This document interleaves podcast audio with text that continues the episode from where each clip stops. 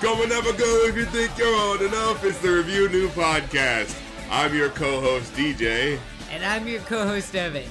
And this is the podcast where we uh, take a look at our favorite filmmakers uh, from uh, from our past growing up, and we look through their films and talk about how good or bad we think they are based on how much we've uh, you know learned about the world since we've last watched these films, or at least how much we enjoy them. You Which know? I have not learned a lot since, I don't know. I probably, 2016. I've probably learned, now actually, given the particular year it was, Yeah, exactly. I learned, think I think I've yeah. learned more than I would have liked to. I think 2020 has been a whole decade unto Yeah, itself. but yes, today we are here to talk about Sacha Baron Cohen's. Uh, uh, Very recent. yeah, yeah, but like his foray into like straight up just an action picture. Yes, Like, that's so. tr- uh, what's what's that guy? Who's that guy? The other bald dude that I keep thinking about, the transporter. Mark Jason Statham. Uh, That's yeah. who I kept thinking as I was looking at. it, I was like, who is the guy that they're like kind of taking this Mm. off of the the Mark Fisher character? Right, It's like, oh yeah, right, right, right. And I kept forgetting what his name was. Uh, so yeah, we're here looking at uh, Grimsby. The- Grimsby, yes, which the American title, and I said this I think before, is the Brothers Grimsby, which is really stupid because Grimsby is not their last name, it's the town they're from, and it doesn't have anything to do with fairy tales, and it's just confusing and stupid. that was throwing me off. Yeah, when when I had thought about the title, yeah, I was just Yeah. like, wait, but that's not their last name. No, yeah, no, it's it's just confusing, and for some reason they thought that it would be less confusing than just calling it Grimsby. So no, the the title of the movie is Grimsby, which is the town that uh, the titular uh, brothers are are from. Yeah, uh, so we have yeah Mark Fisher who is the serious fucking like I said transporter, no nonsense, uh, uh, you know, uh, sort of next level James Bond type of guy, right? He's taking on like you know world missions to to save the world and all that fun stuff, and then uh, you find out that he's been estranged from his long lost brother, who okay, wait, Sacha Baron Cohen's character keeps saying Nobby, but that's the name of the brother. His name no. Sacha Baron Cohen's character is Nobby. Oh, oh, and okay. uh, and uh, his and Sebastian he calls Sebastian Cotty. Oh, okay, okay, yeah, uh, uh, Yeah. okay, all right. So, okay, so that that's But yeah, that's Nobby right, that's right. Nobby is Sacha Baron Cohen's character. Who Okay, is- who looks like a- Liam Gallagher? he looks he's a soccer hooligan he's an unemployed soccer hooligan who looks like liam gallagher and apparently that was intentional like he Yeah, like just to fuck with Sacha him. baron cohen and liam gallagher have apparently gotten in physical fights and the and the haircut was literally just to fuck with liam gallagher I love it. Yeah. because it gives a, it gives them a very distinct look for this movie, and the whole time you're thinking "He- he's he's doing this to fuck with. yeah and they, they, they call it out at the very end Yeah. uh, but yeah so the great thing you you said it right there it this is an action movie this is not an action spoof Mm-hmm. it's not a parody it is literally a straight up well crafted action movie Yeah. that has this absolute idiot dropped into the middle Absolute- of it and it's and- fantastic and the way he like yeah it's not a parody but the way he spoils certain ways that you expect plot lines in action movies to go it's so like so just like enjoyable to watch as you're like laughing. Like straight up and down i was thinking like this is I was laughing a fucking mile a minute. Like there were, it felt like there was never a point where I wasn't like either laughing my ass off or like reeling from laughing my ass off and looking at the incredible stunt work that like Mark yeah Fisher and company were doing. it's like really well done it felt like a Jackie Chan movie on steroids. Like it was absolutely insane. yeah there is there's a device um there's a device that comes up throughout the movie of a uh a contact lens that's like this supercomputer camera contact lens and we often see things from the point of view of what the oh contact lens yes, is like filming a fucking heavy. so uh, it's what, what's that movie? Uh, Heavy Henry or something like that, where it's like you're looking through the first person perspective of someone as they're yeah, kicking it's like, ass. a, it's like a fisheye lens and it's very disorienting but in a really cool way uh so other th- cool random thing that I wanted to shout out before I forget to is uh, I read something kind of recently that was analyzing all the major movies that had come out in the last few years uh, for smartphone use. And apparently, people just don't like seeing smartphones being used in blockbusters because uh, somebody noticed that when you you barely ever see characters using smartphones Yeah. in movies, and when they do, it's usually just to talk on the phone Yeah. and Well, not. I mean- and yet Nobby uses a smartphone like a normal fucking person Yeah, throughout yeah. the movie. He Yeah. takes selfies and he looks up the game scores and he's like using his phone like an actual human being who Mm-hmm. Very lives in 2016. Yeah, it, now what I think is interesting is that like you know the reason why you you don't use the phone right is because you know very obvious from a storytelling perspective like so many plot points would just be over if you just have the magical box that can contact anyone and look up everything Well, and, you know and yet, you know, it's funny because people say that, and it's like, yeah, there are a lot of classic plots that wouldn't work if you tried to transport Mm. them into modern day. Because, like, you know, um, a, a movie that I really, really love called After Hours Mm. would not work at all set even 10 or 15 years later. Mm. However, um, yeah, like a teacher that I had uh, pointed out that that movie actually relies on debit cards not being Yeah. a thing. Um, but but and yet we have problems. Mm-hmm. You know, it's like people say, "Oh, we can't have stories if, with smartphones because it would just solve it." We have problems. You know what it is? We have like- smartphones like- and we have problems. yeah like hollywood meet the challenge Like is just, the thing like we you know need yeah to come up with new stories and not Exactly. rely on the super tired Mm. misunderstanding tropes that have been getting used since Shakespeare. Oh, maybe that's the real problem. We're, it, it, we're Hollywood is too lazy to move in. Like, stop! Don't make us do new stuff. No. Yeah, and, and actually, um, and I think this is a great example of that. Nobby has a smartphone on him at all times. He, in fact, in and has signal. He never loses signal. Yep. He uses LinkedIn.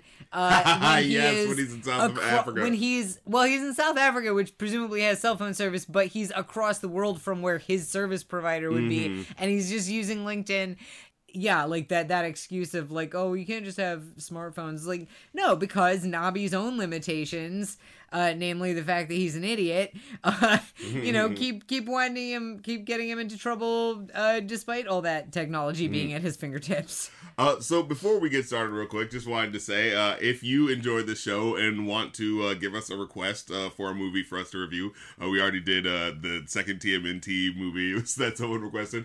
Uh, all you have to do is uh, hit up our Ko-fi. Uh, it should be in the link wherever this is being listened to. Uh, so just go to that Linktree below and you can see where the Ko-fi is uh, to give directly for a one time donation. Or if you want to give ongoing for $5, you can see every other episode uh, that doesn't get broadcasted uh, publicly on the Review New uh, Patreon. Uh, so yeah, you can go check that out and support us and, you know, keep us doing this fun, sexy show we're doing. Uh, all right, let's let's get into it. So this fucking movie, I am just gonna say it right now, was incredible. I, oh, oh yeah, I think I said it earlier. A mile, of, like laugh a minute, where I was just like holding my sides for so many of these jokes, and the gags were so big. And you know what it was? It was like it solved the problems of the last movie in the in the the Dictator, mm-hmm. where it's just kind of like I get that you want to make us laugh, but you need to have some sort of suspension of disbelief where I understand like what the stakes are and what's happening. Yeah, actually, you know, I I hadn't consciously thought about this until you pointed it out.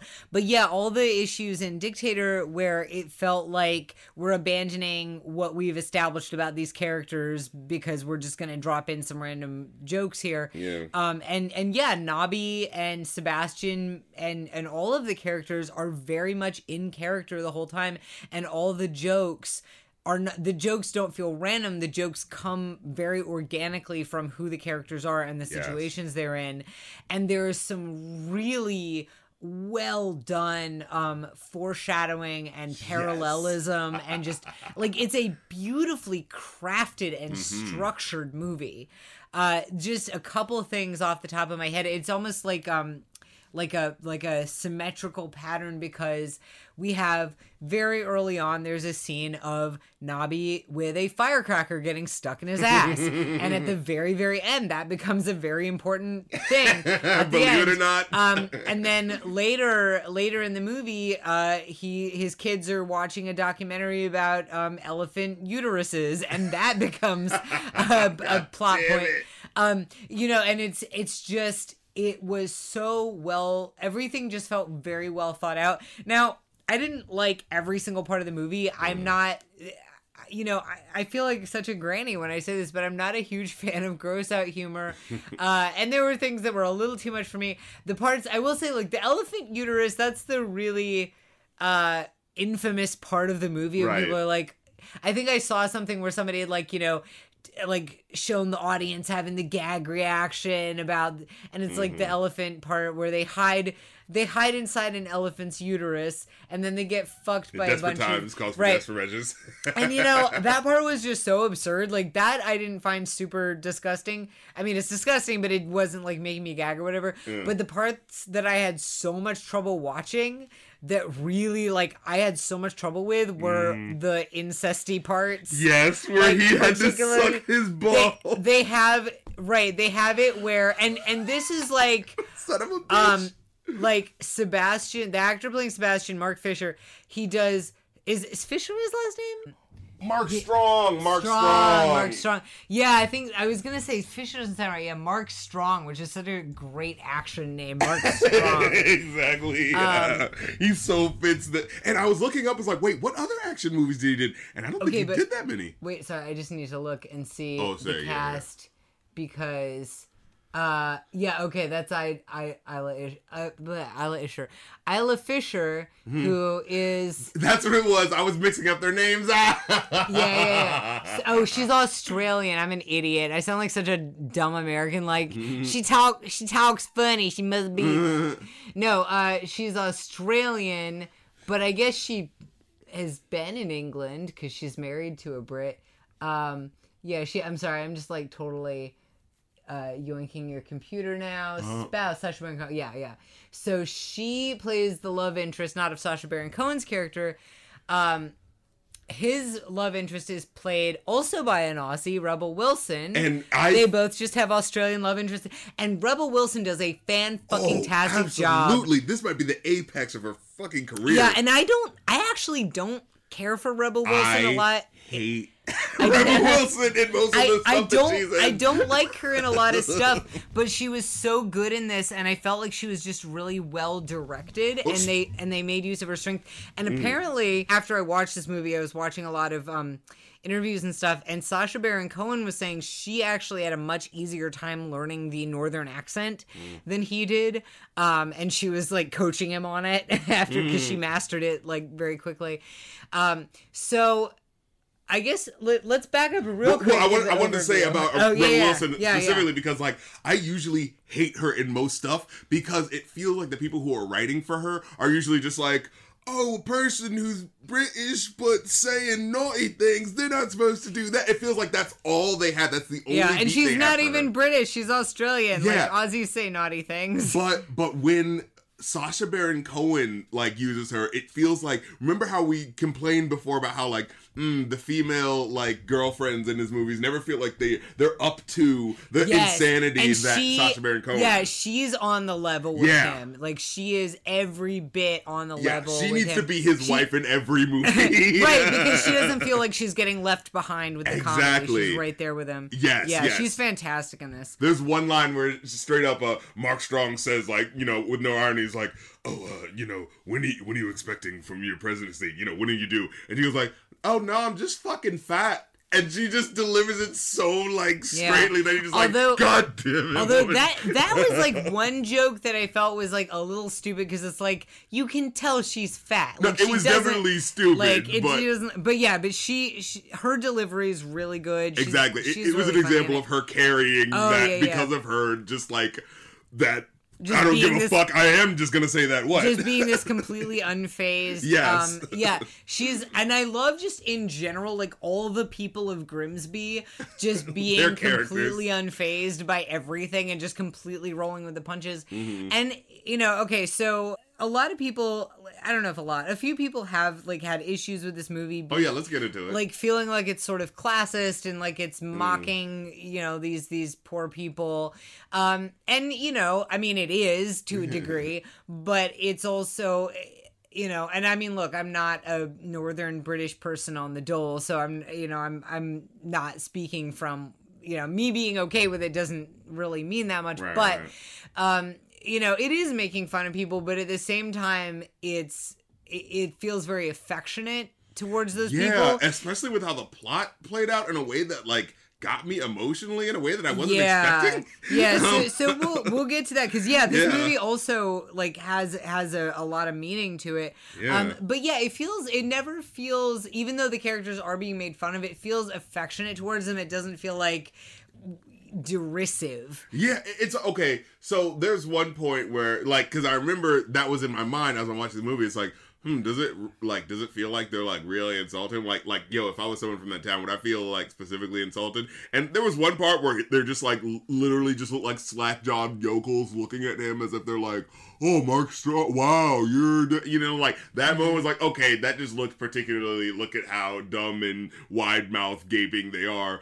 But like, whenever there were actual jokes and stuff like that, it was kind of like yeah, okay, they're the country bumpkins, but like you can see the charm in them in a weird way that like sure they're being perverse about it because it's Sacha Baron Cohen, but it's like like there's weird moments where like the kids, the kids in this movie. Oh my god, the kids are great. I have never seen better directed kids in a movie before. Yes. Like they are just so good. You're just like, what are these little bastards and, tha- adventures? and that's hard to do because like you know even you know the kid in the dictator that he kicks in the grocery store and the kid's like screwing with stuff and then like flips him off and grabs his crotch and it's just like Mm-hmm. Oh a little kid being a dick and it's like it just feels fake and yet in and this such a cheap laugh. Right, like, oh, the kid says foul mouth things. right you but in this the kids seem completely authentic even though it is over the top like Yeah. it doesn't feel fakey um and and I remember reading something uh an interview with Sacha Baron Cohen about this and he was saying that basically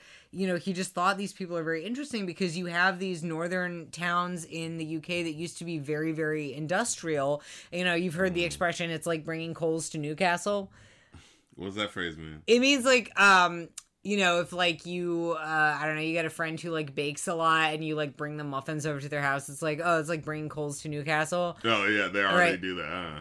um and you know so it used to be very industrialized and when the uh, industry fall- started falling off the jobs went away and you know like with a lot of like coal towns in america you know you've got these people who they didn't want to leave. They didn't want to leave their home and and this place where they have these roots and possibly family lines going back for centuries.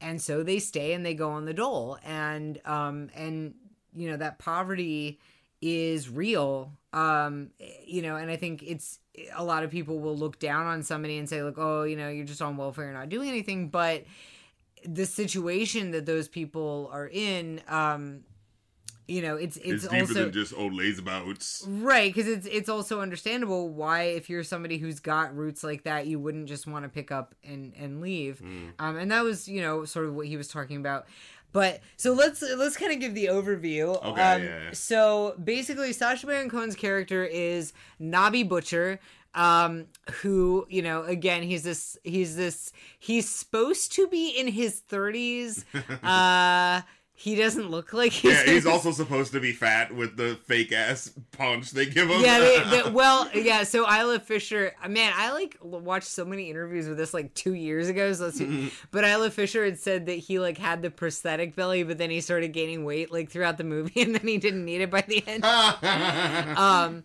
and she was like, "Oh, I think he wouldn't want me to say that." um, but yeah, but he's you know he's supposed to be in his late thirties and also a grandfather several times over Yeah. with like twelve kids.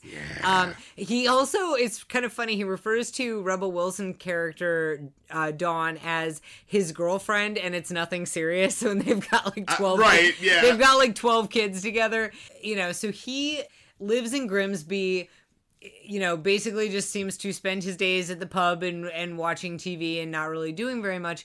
But he is very devoted to his younger brother, whom he hasn't seen since they were small children. Mm-hmm. Um, and we see a lot of flashbacks. I honestly teared up at some of the I- flashbacks. oh, straight up and down. that little kid. those kids. Oh my God. Scene where the kid gets lost and it hits so hard. Because he's like, yeah, because like the little boy, especially who plays Sebastian, who's the younger brother, who's supposed to be six, six in the flashbacks, and he's like, you know, so he's like my son's age, and he's got this little tiny voice. And he's like, Nobby, Nobby, and I'm like, oh my god, the way they say it. Oh, oh, I know. It's it's like really heartbreaking. So basically, what we eventually learn through flashbacks is that when um when Sebastian was six and Nobby was a few years older, maybe nine, their parents died and they were put in an orphanage and uh you know, Sebastian, who's a little cute six year old, gets adopted by this very posh couple.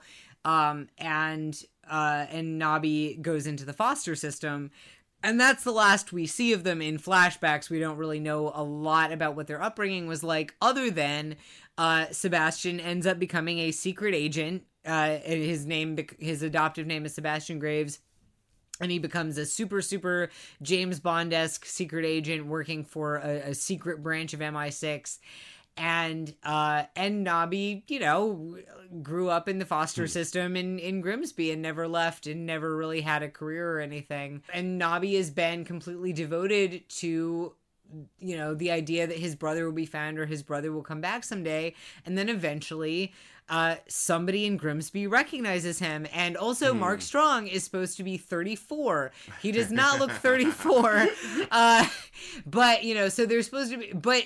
It, I think one of the things that you really have to suspend your disbelief with in the film is that Sebastian, who is, you know, Mark Strong, grown ass, bald Mark Strong, Right. uh being somehow recognizable from a little tiny six year old kid, and that everybody who has not seen him since he was six years old somehow looks at this 30 something bald man who's a secret agent and goes, That's that's little Cubby Butcher. like, uh, or, you know, so that that's a little unrealistic. But, um, I want to say real quick the very, very opening of the movie is is it Marvin Gaye? It's Marvin Gaye, right? Uh the the opening of the movie is in in a blackout we hear it, no, I think it's R. Kelly. Wait, I is that R. Kelly? Fucking R. Kelly. Because I remember being like, what?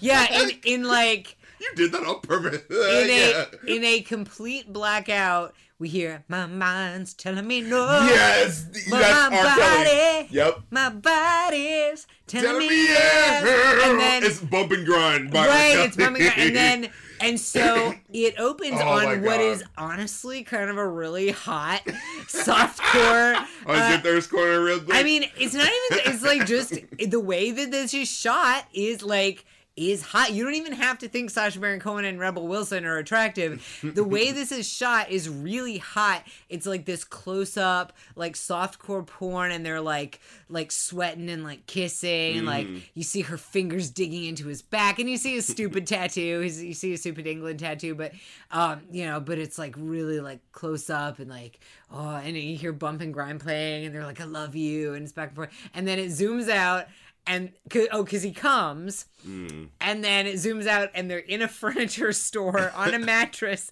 with the salesman standing over them, looking super awkward, and he goes, "We'll take it." yes.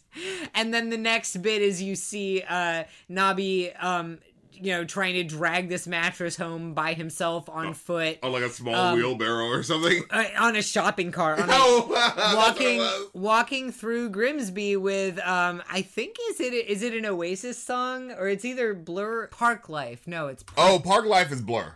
Blur, Blur okay Yeah, yeah. because Liam Gallagher is in Oasis Yeah, I was gonna say, And you then- wouldn't get Oasis, he would be able to get an Oasis right. song. And you know, there's like this kind of famous like um rivalry between Blur and Oasis, or them like being sort of set up Mm-hmm. Yeah. as like Blur's better. right. So David so, Barnes, the man, so- Gorillaz is the shit. All right, sorry. yeah, so opening on a Blur song is really funny. So they open on on him walking through Grimsby to Parklife. Um, and getting to see all the you know smoking young mothers pushing their babies in strollers and old people and you know a- and the kind of shabby houses and he um he goes home and you see his his uh many many children who all have very silly names like Skeletor And, and, uh, Django Unchained. Django Unchained. A baby named Django Unchained. Yes, there's a lot of. uh I think like there's like a one-two punch of references.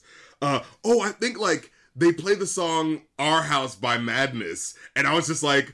Oh shit, this is so cool. And then the very next thing is like a South Park, like the bigger, longer, and uncut movie reference. And I'm like, oh my god, this is like Yeah. hitting all my nostalgia points. Um, because I They have think the baby, the baby watching ah, Cotton Smiley, Yes. With, with just this like you know open-eyed baby expression. Exactly. it's just like, oh my god, and yeah, yeah, you know, all the things they're trying to say about you know TV and all that stuff. Um, but I, that just sorry is totally off topic, but that just reminded me of this uh, South Park ad for like the twentieth season I know what where you're talking about. they had they had like a, a dad is like staying up na- late feeding the baby and he's got South Park on which okay I will say like when my son was a newborn and we were like you know up in the middle of the night trying to like you know take care of him and stuff because he would not sleep at all when he was a newborn. And you know we're trying not to like fall asleep to drop him. I- walked I watched so much like weird shit on Netflix when I was like up with him late at night and like like weird like helix and I'm like I don't know that probably warped him but anyway so it's got this dad like up late at night with his baby and, and Oh. I thought you were going to talk about watching South Park uh, No, at no. an unappropriately young age, which I totally did. Well, it was other stuff and inappropriate. But so it's got yeah, like the the dad's up with the baby and the baby's watching South Park over his shoulder, and then it like it's everything up to her going off to college. It's like we've been there for you your yeah, whole yeah. life. Oh yeah, yeah, yeah. so um, yeah, yeah, that's why I what I remember seeing that ad and being like, God damn it, South Park actually did grow up with this stupid ass show. Fuck you, don't don't make a joke out of that.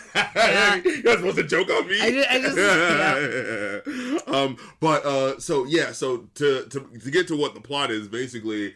Uh, yeah, one of the the people from Grimsby finds out that his brother's in town at this uh, uh really you know upscale event that's supposed to be gala, about like a charity gala, yeah which, yeah um, hosted by uh Penelope, Penelope Cruz's, Cruz's character. yeah. What is her name? Rhonda something. I think it was Rhonda, yeah, because I remember thinking Ronda Rousey for some reason. yeah but she so she's playing this you know sort of angelina jolie-esque um you know high Mm-hmm. profile actress and spokeswoman um who's raising uh, raising money for you know she said she's gonna cure the world of disease Yeah, yeah, I think that's the initiative, the Cure the Yeah. World initiative. Yeah, Yeah.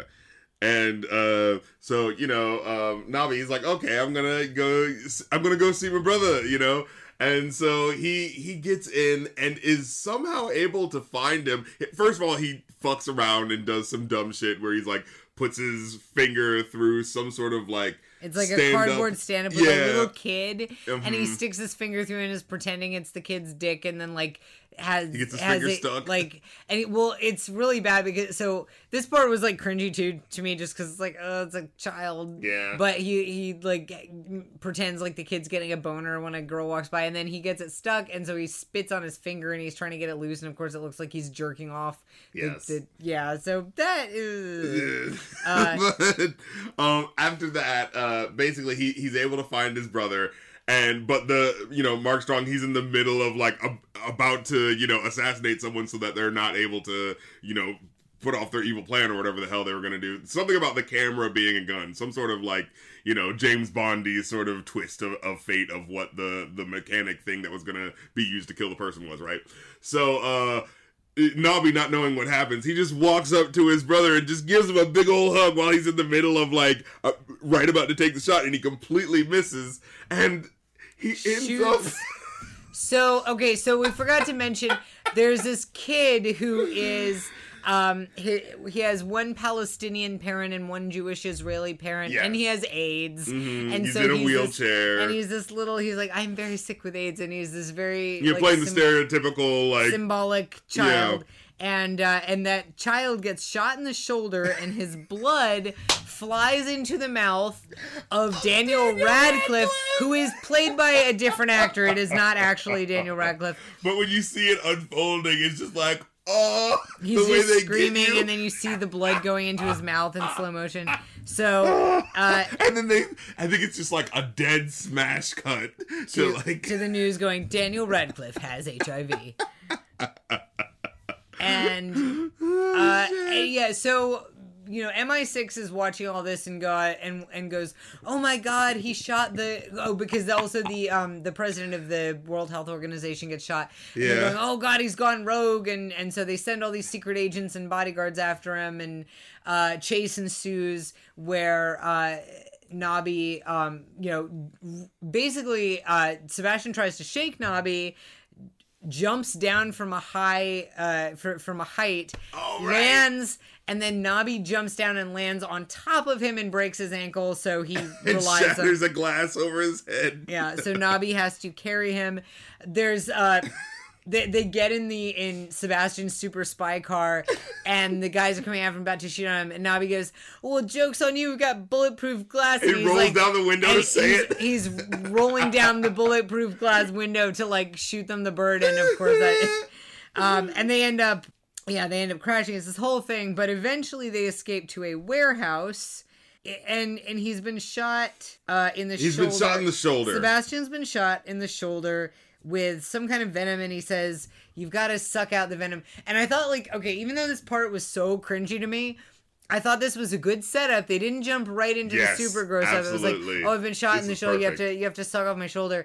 And so Nobby has to suck the venom out of his brother's shoulder, and it looks kind of weirdly erotic. Yeah, yeah. Um, and then he goes like, I was like, oh, thank you so much. And like, you know, you, you sucked out the poison within the 90 seconds and, you know, I would have been dead. But unfortunately, I was shot somewhere else. And then it's just a super cut right to his nuts. And like, Yes. they like speed And- up the cut so quick in a way that just like, oh, like, because they fake you out because you think like, oh, huh, I thought it was going to be grosser than it ended up. God damn it. Yeah, and, and Mark Strong does such a good job with this because he stay like he is playing this so Yes. straight. He Yes. is playing this so like straight. Is this like hard ass? It's like, no, these, this is what we have to do. hard ass secret agent, Yeah. super spy guy, No nonsense. and um and and at one point, like, because Nobby, of course, does not s- want to suck his brother's testicle. Who among us does, you know? Yeah. And so at one point he goes, "Suck my balls," and ah. like, uh, oh, and literally, he says, yeah, the line goes, he goes like, he says like, you have to do this to save my life. It's like, this is the difference between life and death. You either do this or I die. What's your choice? And he goes, uh, what do you want written on your gravestone? And he goes, suck my balls. Yes. Yeah, and then and then I mean, and this part got a little silly because he he ends up going like, "Oh, I'm not getting out fast enough. I have to be on top," and starts Yeah, aggressively uh, teabagging legit had him. to look away Yeah, for so I'm just long, like, and there was one moment where like I accidentally looked backwards, like, is it dead? Oh, for fuck's sake. Okay, sake! does Sacha Baron Cohen have a brother? I want to know this. I I, can't know. remember. We gotta. I gotta know this. But it was just like that. Didn't look like a prosthetic or nothing. I got- that just looked like. I mean, I'm sure it was a very well made prosthetic. I want. Okay. Apparently, I'm looking at the Wikipedia. Apparently, Nobby's full name is Kyle Allen Nobby Butcher. He has a brother. How the fuck? How the fuck do you have a brother? Right, Ethan Cohen, because he's like a surgeon or something. Hmm. How do you have a brother and you write this scene? Because part of why I had so much trouble is like, I have a brother. I don't want to fucking think about that shit. Yeah. That's fucked up. This How do you have a brother and you write this scene and participate in this scene? Yeah. Um, so that was like super. That was like the hardest part for me was the the the man having to actually suck his brother's balls, and of course like. The, it's like played as like well it's gay it's not that it's gay it's that it's incest Yeah, exactly. And on top of it, just the way they flop it onto his face, like no. yeah yeah those nuts look also like ugh. Yeah. Um, but so at the uh, you know, and then at the end when they've survived, poor Nobby is. Uh, you know, sitting there hunched over and smoking a cigarette and shivering. and it's like, you know, it's kind of a rape joke because, I mean, even though it, like, it was more of a this is a horrible situation where you have to do this thing. Yeah. You know, the the, the aftermath They're is, playing on the aesthetic of it. yeah, the a joke. aftermath is played as a rape joke, which you know, and I'm not sitting here being you know like going arms crossed. It's not funny because you know blah blah blah. It's not just it's so it's like literally it's I just didn't think it was that funny because the whole like oh the sexual trauma and you have to shiver and smoke is is a cliche in addition to being like offensive. It's also just kind of tired, but um but you know, generally speaking, I think I think most of the comedy strong was like that was a quibble. Uh, so jumping from that into actually an adorable moment, uh, like Oh yeah, yeah. So he takes him home. He take he takes yeah, him yeah. home to So- Grimsby. and it, and there's that moment of him going like, "Oh, you they don't know that we're related, do they?" And and then you just see that moment of them real like Mark Strong being like, "Oh God damn it, I don't have a choice," and Nobby going, "Yay, I get my brother!" Yeah. and that's when it does the Our House song, and I was Yes. like, "Oh," and So- that's just a song that just like hits you in a very like nostalgic feeling way. But it, they do a flashback real quick to the the them when they're kids, and one of them has a like just line that makes you go oh he goes like if we have bunk beds can i have the tip and like can i have the top and Oh, like yeah, he little- hiccups his like little- right as the moment when I he says know, it was so freaking. And you know that the kid just hiccuped and they kept that take Yeah, it was was the like, cutest. "Ah!" It was the cutest fucking thing ever. It's like these foul mouthed little bastards are so cute. Oh. Oh my god, Uh, yeah, it's oh, and then yeah, when he gets lost, so like yeah, it. The, uh, usually flashbacks are kind of annoying in, in you know in movies sometimes where it's just like well that's not really like advancing the plot it's not really doing anything. You're just like shoving these- in a symbolism But these for, are so good. yeah they're so poignant really and they well serve a purpose. And you can see how it's just like no it makes sense that someone would be flashing back to that because he hasn't been to his hometown in over three decades. Yeah. and like oh yeah that you would have that sort of like oh this is the first time i've thought about this. You know what i mean? Like Mm-hmm. in so long you know and um yeah it, it- when he gets lost that abandonment scene is shot so well. That like the way the quick cut happen the way these quick cuts happen there's like one dude who's like barely lit and he's like turns around and it's like that sort of like dark image where it's like it doesn't necessarily look like a bad thing is happening but like to a kid who- who's already scared like just seeing like oh a dark figure just turning around and looking like ambiguously you know judging at him. It's just like oh then i'm just running to the next car. You know what i mean? Like it so captured that fear in such a real visceral way through the cinematography that it was just like holy shit like yeah, you really put me in that moment and i'm just supposed to be laughing you know what i mean Yeah, and and um, I something that just occurs to me is. Uh, this moment is a really great fish out of water reversal because so much of the movie, I mean, the overall concept of the movie is what if we had this like action movie, this really well made, badass action movie, and then drop this total idiot into it, right? That's the concept. Um, and so you've got Nobby uh, being this character who really, really does not fit in an action movie, getting dropped into an action movie, yet in the in this scene specifically where Mark Strong's character is dropped into Grimsby, um, you have this, you know, Jason Statham esque, like wearing all black, shiny bald head, like super like hard ass, and he's like in the middle of this rundown little town getting hugged by a bunch of people, like like all his nieces and nephews are like, oh, we know who you are, you're you know your Uncle Cuddy, and they're all hugging him, and like it's so weirdly like cute in the way of like Mark Strong is like, look, I just have a job and I need to do that job, and they're like, but it's like- it's very heartwarming. yeah. So and he's and you can tell like he doesn't hate them. He never has like a full thing of like I don't care about you and yeah, fuck off. You and know, that, you never that's get that. nice too because that would have been so hackneyed, and Yeah. it's like, yeah, like there's, I mean, and he does have a moment of. And I, I liked that they didn't do the rom com of like extending the misunderstanding for a ridiculously long period of time. Yes. Um, it, it does get addressed. It's kind of in the middle of the movie that it gets addressed where he says like, "Hey, you abandoned me," and we find out, you know, what we you know probably already suspected was that Nobby knew he was not going to be adopted and um that that the couple weren't going to take him and yet th- wanted to make sure that Sebastian got that good life. Hmm. So But yeah, and you know, uh, what was it? Oh yeah. So we get to fucking the children of the corn over there.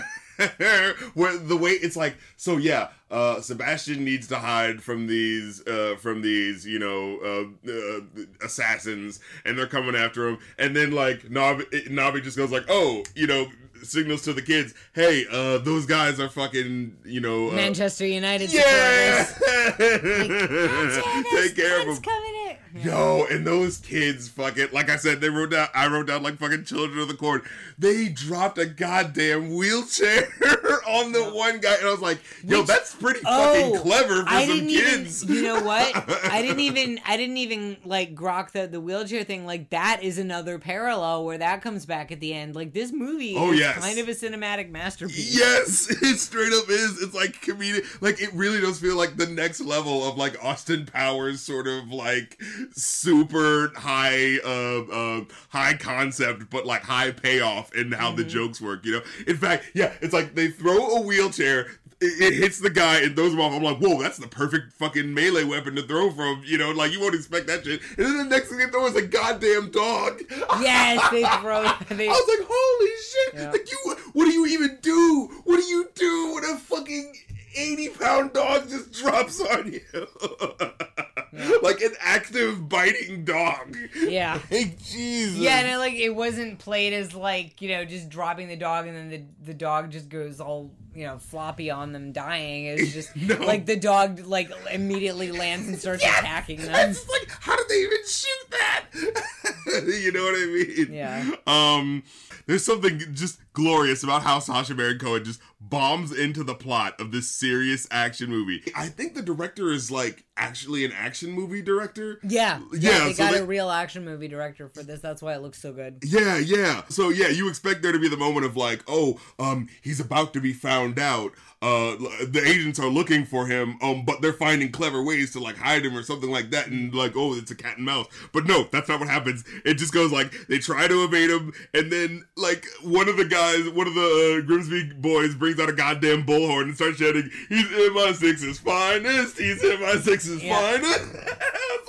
like they weren't even trying to play the scene of like he's avoiding him. Like you literally just see like a hey look, there's something going on over there, and then you just see the bewildered Mike Strong like, God damn it, no. Yeah, they, I, there's a moment that's really great where he's just like, "Oh, nobody knows you're here," and he comes up and there's a huge banner on the outside of the pub that says, "You know, like Welcome home, Sebastian." yeah, by the way, he's a spy. yeah, our very own spy or something like that. And, oh and Oh then and then he goes into this completely crowded pub and and he's like, "I thought nobody knew he was here." He's like, "Nobody does know you're here." Yeah, we don't know.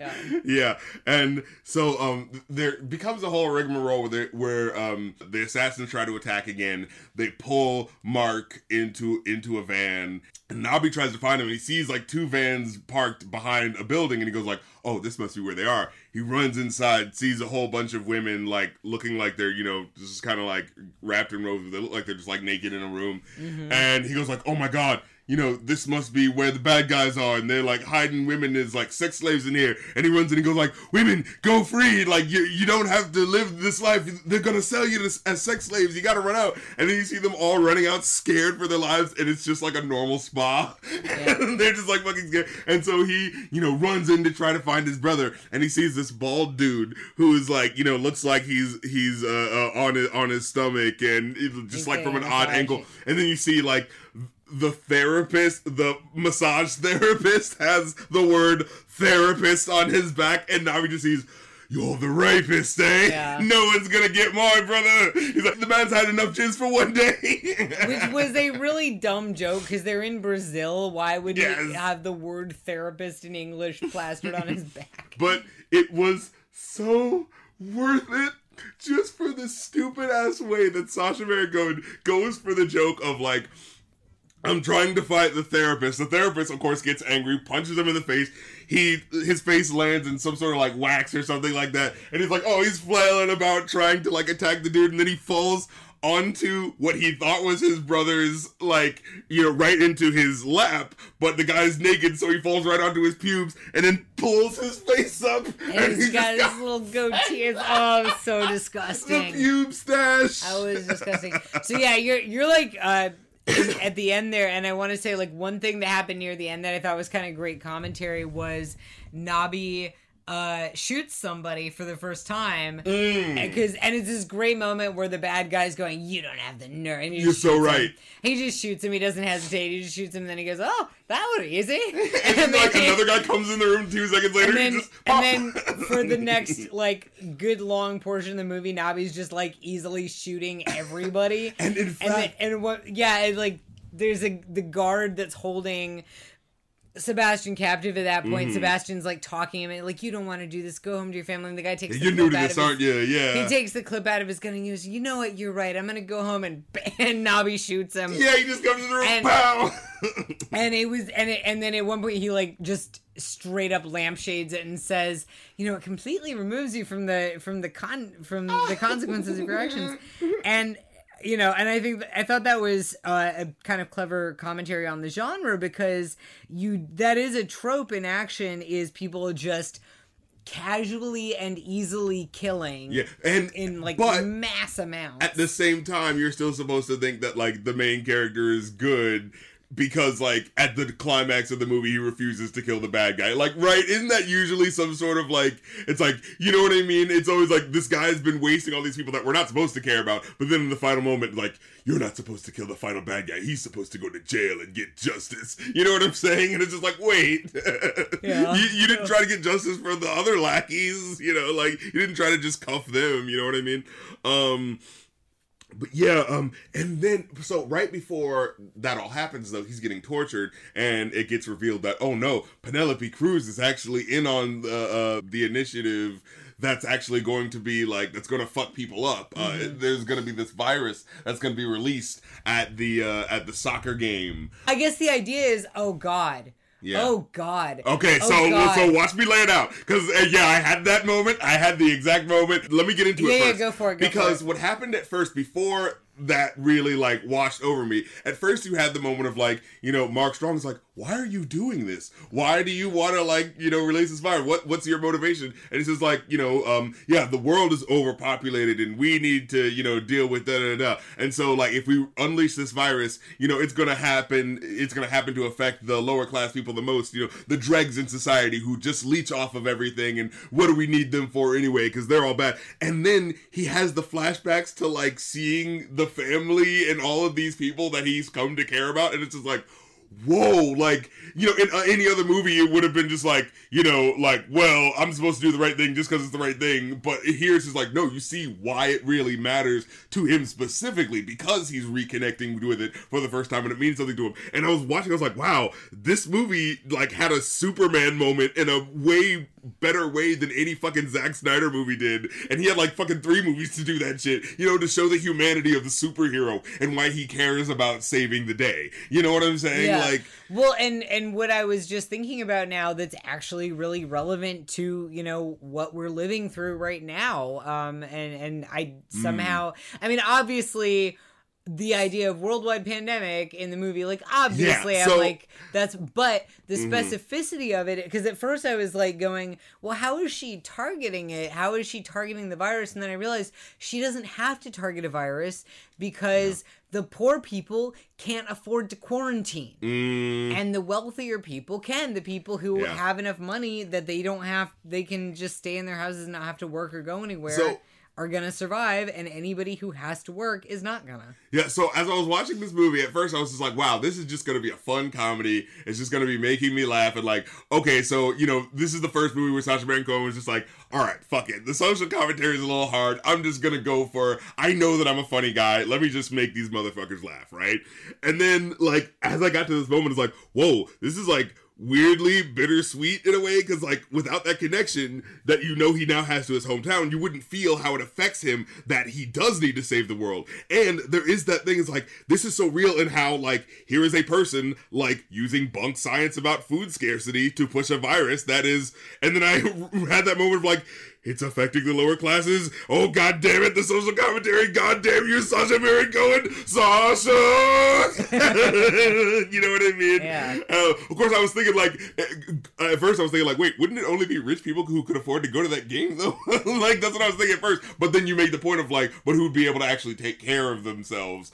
And like, yeah, yeah, right and it's you know and it's not just like i mean she was i mean all the people from grimsby managed to get there if if you can get a credit card because yeah. because she was like i think it was symbolic that she picked a soccer game because you Oh, know nobby's a soccer hooligan and is- and that is yeah that's Yeah. a symbol of the low class culture Right. right in, in some capacity that someone would say right rich like rich people watch tennis and polo and exactly yeah yeah Um, so they go to South Africa. Nobby immediately buys heroin. Yeah. Um, and uh, yeah, it's weird because Nobby's seen just casually using some very hard drugs or like referred to as yeah. like that Just he the best heroin in South Africa. he uses crack and heroin and it's just like he seems okay for somebody who does. Oh, well, doesn't he say like no? Oh, he says to his kids like no, no. Didn't I tell you no smoking? He's like, I thought you meant crack. He said no. I said I meant cigarettes too.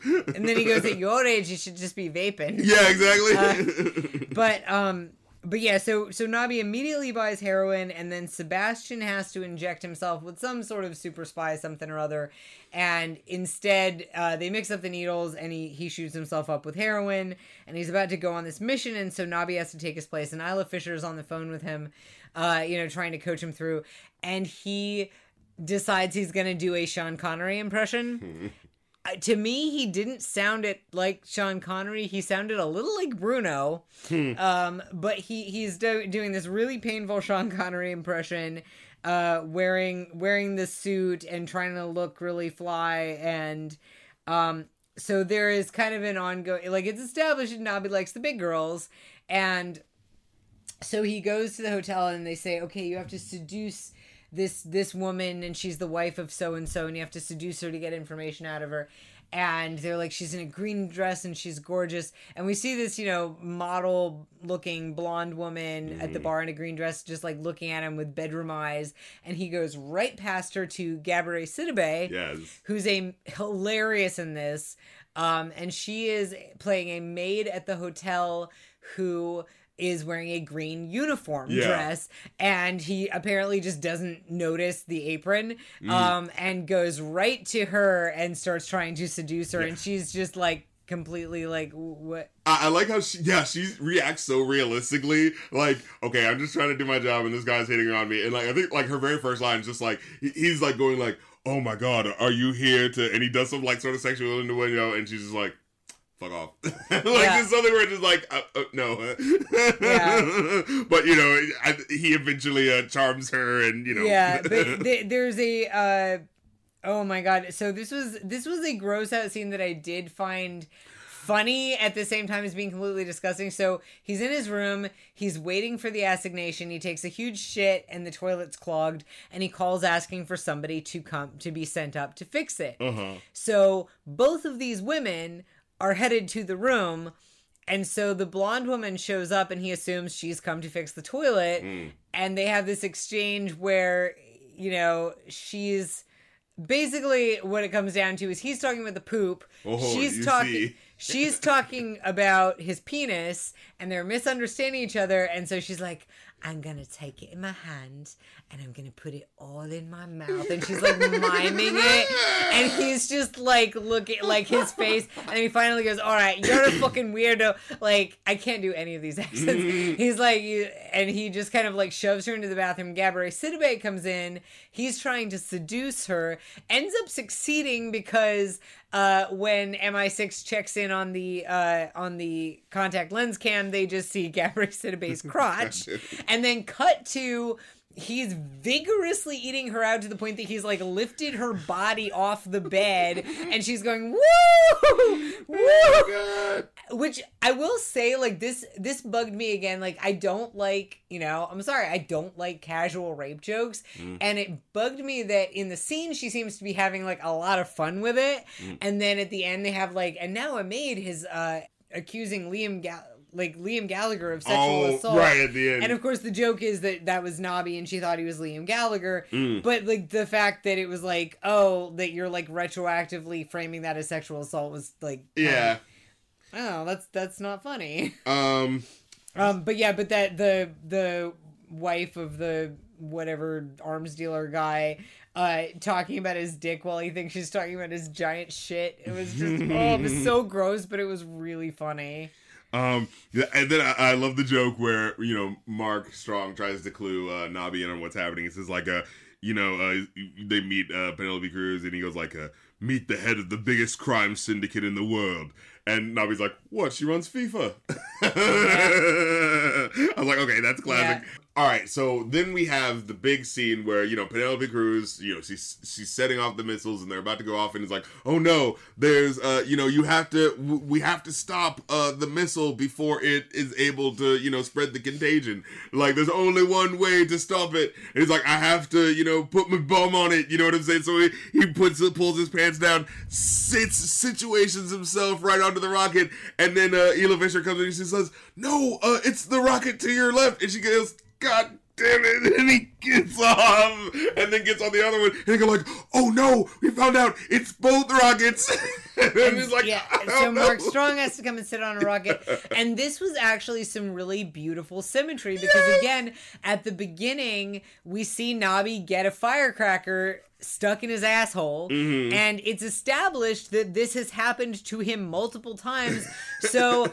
This is a man who's had firecrackers up his asshole multiple times in his life. He knows what he's doing, And now it's coming in handy.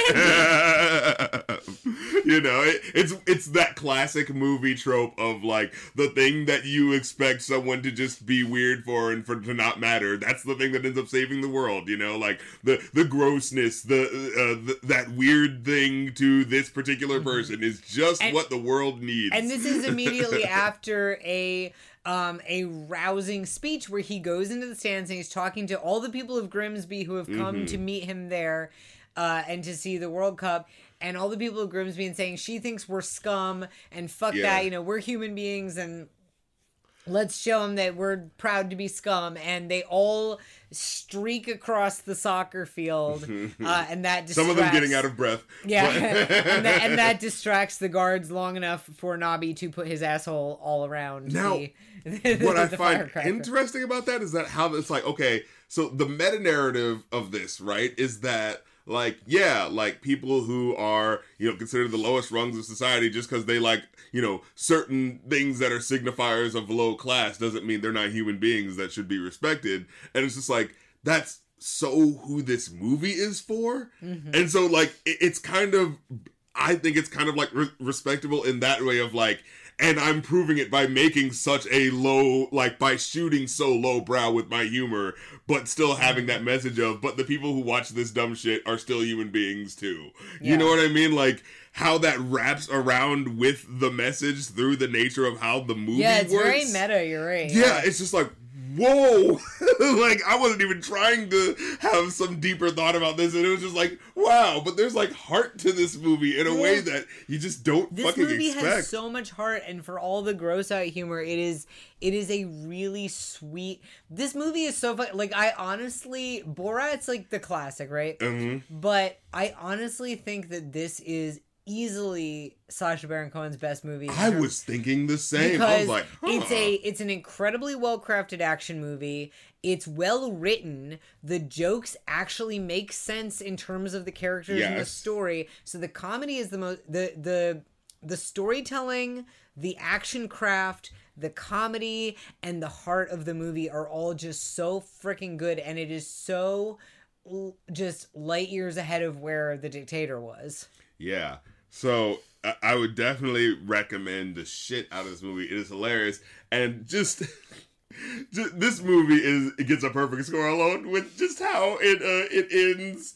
Uh, uh, the climax of the movie is like okay, so they you know they put their butts on the rockets and then oh they're able to you know make the rockets not go off in the way that they're supposed to, and then Nobby falls and his gun like accidentally unloads and shoots, and the bullet shoots into Daniel Shoot- Radcliffe's shoot- oh. arm. No, yeah, And- well, right, right, right. Because the kid, the Israeli-Palestinian kid, and this is what I was saying about the wheelchair. The kids take him and throw him onto the.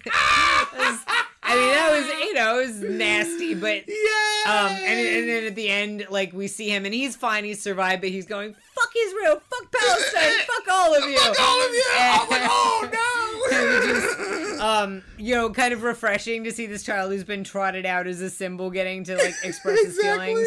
Just getting Um, angry. but like yeah- this is the worst fucking week ever. I've been shot at. I've been thrown off of a fucking building. but but yeah, so Daniel Radcliffe, bunny ears, quote unquote, Daniel Radcliffe Yeah, gets he gets shot in the arm. Gets shot in the arm, and his blood goes into the mouth of, Of Donald, Donald Trump, Trump. with uh, "Hail to the Chief" playing as Donald Trump contracts HIV. oh God. And you just see his mouth open, like the unexpected, like my mouth just happened to be open and just, oh! because so they had an actor, they had a lookalike actor play Daniel Radcliffe, but for Trump, I think they, They just, just got like a face thing. they they just like animated his it- face on. It's, it's so cheesy in that way that it's just like the way the comedic beat pays off. Yeah. Like the fact that it looks fake is like part of the enjoyment yeah, and then of it, it. so so that we see that in like slow motion, and then Oh. it cuts to the news: Donald Trump has HIV. Oh, God so damn you. It's so good. And uh and then we find out that Nobby and Sebastian survived and their assholes are just we get a shot. Oh my! We, We- get we- a couple. we get a look. We get a couple. They have their assholes uh could easily fit coke cans inside of them. Oh my God. But Dawn and the kids who have been told they were dead because also it says on the news that they're dead. So Mm, yeah, there's a whole cover-up Everybody story. thinks they're dead, but Dawn and the kids come in and oh, they're alive and they have a beautiful reuniting. And then Isla Fisher is clearly the kind of a love interest for Mark Strong because like there's a kind of slight running gag where she's like saying, calling him daddy on the phone. Oh yeah, Um, it was really clever the way they and, did that. and she just kind of sits on his bed and they never like they don't kiss because it's like you're not gonna you're not gonna kiss the man's Not wife right in front now. of him Uh, well, also it's oh, just like, oh, I thought you were yeah, saying- it's like you're not gonna kiss the man's wife right in front of him um but yes Yeah, and it was a funny scene with the ways like they're smoking cigarettes and uh you know the the buttholes are sticking out and Isla Fisher comes in and she's like hey could you, the cigarette is uh, causing a bit of a you know trouble with the defibrillator could you turn on the fan? And she turns on the fan and, and their buttholes start whistling yeah like whistling like they're freaking uh those like pan glass things and then Nobby says we're a couple of panpipes." yeah. Uh yeah they sound they sound like jugs. Um, yeah so this is so so that's the happy ending and but then there's the coda mm, where you know everybody thinks they're dead and so Nobby becomes a super spy mhm. and there's this like great action sequence where he's like getting onto a boat and there's all the bad guys coming at him and he shoots all the bad guys and then he gets to Sebastian Sebastian goes oh you've met the crew it's so good Oh. You're seeing, like, it's one of those things where, like, as you're watching it unfold, there's the first guy who look, looks like they're aiming the gun and is like, oh, you took that guy out. And then as you're watching it happen, it's like, wait, He's Nobby's just- doing this a little too easily. Yeah. and then eventually you see one guy who's like, no, that guy didn't get to say Na- something. What's happening? Na- Nobby should never have been given a gun it's so good. It's so good. And then of course they have a little joke right before the credits come in when they're like, you know, like we have to say, you know, Daniel Radcliffe does uh it, it does not so, have so AIDS. they have yeah they have uh, just text on a on a ba- black background that says Oh, yeah. Daniel Radcliffe was Did not, not appear in this, movie film. and Yeah. is, and is not HIV positive and then the next one says Donald Trump does not appear in this movie and then just and then it's like 10 full seconds before and is not HIV positive yeah, pops and like you could tell there was, you could feel the conversation of, mm, can we just leave it lingering there? How long can we just leave it lingering there? you know, and it's like you know and i have to say like you know there's in this day and age being hiv positive should not be stigmatized It is for sure, for it's sure. very treatable it's you know whatever like you know people who have hiv and are treating it properly are not going to transmit it to other people so you know there is that that question of like eh, you know spreading that stigma Yeah, but I at the gotcha. same time it's just like here's one of the worst diseases we can think of we wish that person had it exactly. And here's one of the worst people ever. Yeah. Wouldn't oh if the, if the twain should meet? Yeah, you know. Um but yeah, uh so overall this is a resounding endorsement of this it film. is it is so so good um it's so good and Like you will laugh, you just might cry, but you will have a good time.